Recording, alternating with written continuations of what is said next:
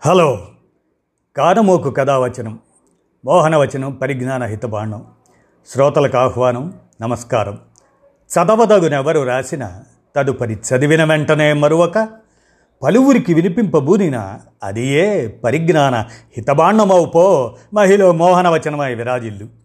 పరిజ్ఞాన హితబాండం లక్ష్యం ప్రతివారీ సమాచార హక్కు ఆస్ఫూర్తితోనే ఇప్పుడు నగరాల ఆవిర్భావ చరిత్రలో అనే సమాచార రచనను చేపట్టిన మేడూరి సత్యనారాయణ గారికి కృతజ్ఞతలతో వాటిని స్వరనిక్షిప్తం చేసే పనిని మీ కానమోకు కథావచనం స్వర సంకల్ప బాధ్యతగా తీసుకొని ఆ క్రమంలో ఇప్పుడు మద్రాస్ చరిత్రను వినిపిస్తుంది. కనుక వినండి మరి. మద్రాస్ చరిత్ర. మద్రాసును చెన్నైగా మార్చారు. పెన్నా నదికి పొర్నయార్ నదికి మధ్య ఉండే ప్రదేశాన్ని తొండమండలం అనేవారు. క్రీస్తు పూర్వం రెండవ శతాబ్దంలో తొండమండలాన్ని చోళ వంశజుడైన తొండమన్ ఇలం తిరియన్ అనే రాజు పరిపాలించాడు. తరువాత చోళరాజు ఇలం కిల్లి పరిపాలించాడు. క్రీస్తు పూర్వం ఒకటవ శతాబ్దంలో ఈ ప్రాంతాన్ని చోళులు పరిపాలించేప్పుడు దీని రాజధాని కాంచీపురం. ఆంధ్ర శాతవాహనులు దాడి చేసి ఈ ప్రాంతాన్ని ఆక్రమించడంతో అది శాతవాహనుల ఏలుబడిలోకి వచ్చింది. మూడవ శతాబ్దంలో కాంచీపురంను బొప్పస్వామి పరిపాలించిన తరువాత పల్లవులు స్వతంత్ర రాజులు కావడంతో ఈ ప్రాంతం పల్లవుల కిందకు వెళ్ళింది. పల్లవులు తొమ్మిదవ శతాబ్దం వరకు పాలించారు. ఎనిమిది వందల డెబ్భై తొమ్మిదిలో పల్లవులను ఆదిత్య నాయకత్వాన చోళులు ఆక్రమించారు. పన్నెండు వందల అరవై నాలుగులో చోళులను ఓడించి పాండ్యులు రాజ్యాధికారంలోకి వచ్చారు. మద్రాసన్ అనే చేపలు పట్టుకునే వారి పెద్ద వారి పేరు మీదకు దీనికి మద్రాస్ అనే పేరు వచ్చింది. రెండు వేల సంవత్సరాల క్రితం మద్రాసుకు పేరు పులియార్ కొట్టం.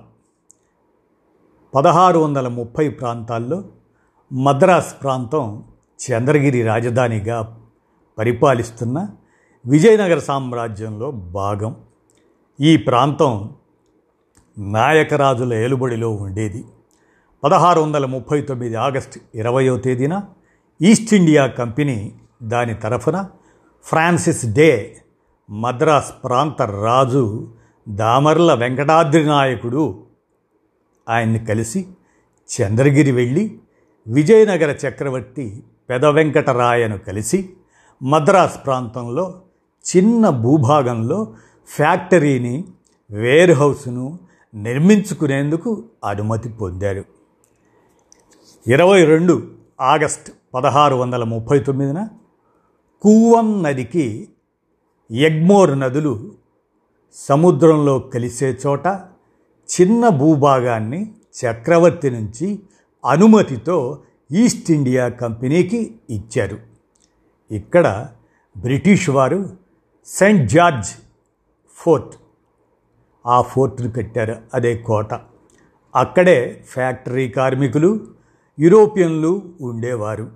ఆ తర్వాత చుట్టూ ఉన్న గ్రామాలతో పాటు ముదిరిసా పట్నంను కలుపుకున్నారు. అలా మద్రాస్ అనే పేరు ఆ ప్రాంతం మొత్తానికి వచ్చింది.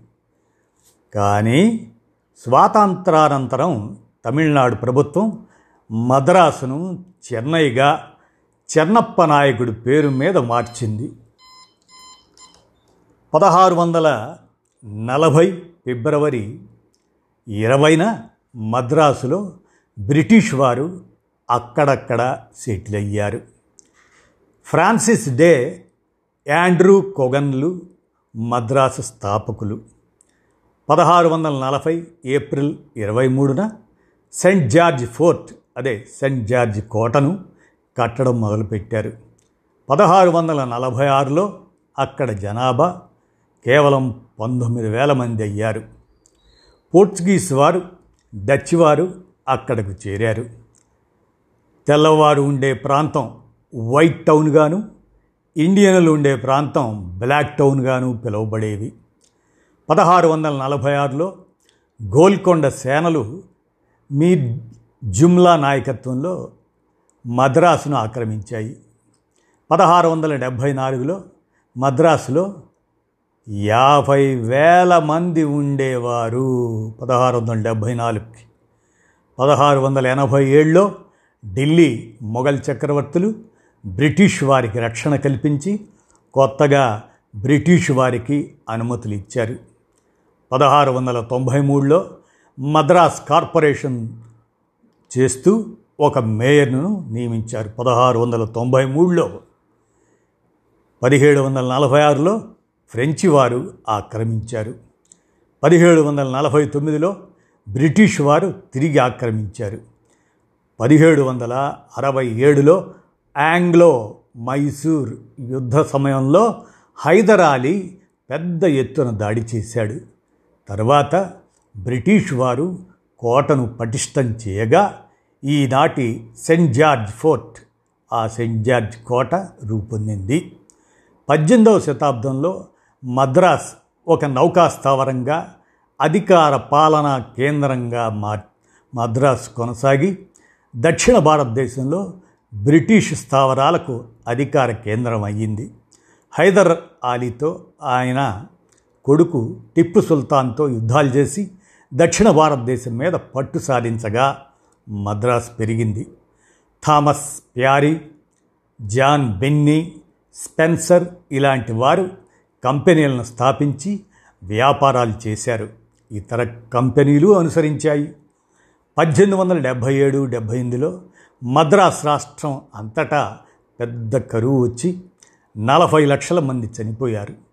పద్దెనిమిది వందల ముప్పై ఆరులో మద్రాస్ ఛాంబర్ ఆఫ్ కామర్స్ నెలకొల్పబడింది. పద్దెనిమిది వందల యాభై ఆరులో మద్రాస్ ట్రేడ్స్ అసోసియేషన్ స్థాపన జరిగింది.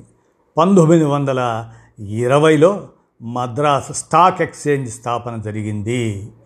చెట్టిఆర్ మర్చెంట్స్ ఇండియన్ బ్యాంకును స్థాపించారు. స్వతంత్రం అనంతరం మద్రాస్ రాష్ట్ర రాజధానిగా మద్రాస్ అయ్యింది. పంతొమ్మిది వందల అరవై ఎనిమిదిలో రాష్ట్రం పేరును తమిళనాడుగా మార్చారు.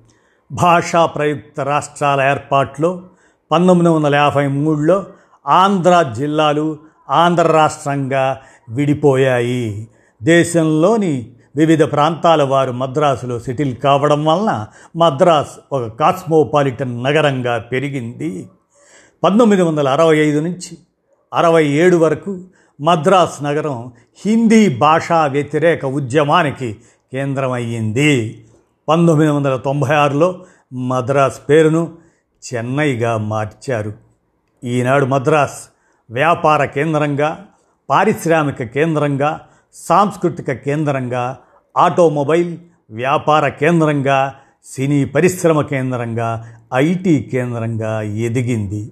యునెస్కో వారు తమ క్రియేటివ్ సిటీస్ నెట్వర్క్లో ఈ మద్రాసును భాగం చేశారు. పెరియారు నడిపిన స్వాభిమాన ఉద్యమ ఫలితంగా ఈనాడు డిఎంకే ఏఐడిఎంకేలు రాజకీయ అధికారాన్ని పంచుకుంటున్నాయి. ఇదండి నగరాల ఆవిర్భావ చరిత్రలో ముందుగా మద్రాస్ చరిత్రను మేడూరు సత్యనారాయణ గారు చేస్తున్న వాటిని స్వరనిక్షిప్తం చేసే భాగంగా మీ కానమోక స్వరంలో వినిపించాను. విన్నారుగా ధన్యవాదాలు.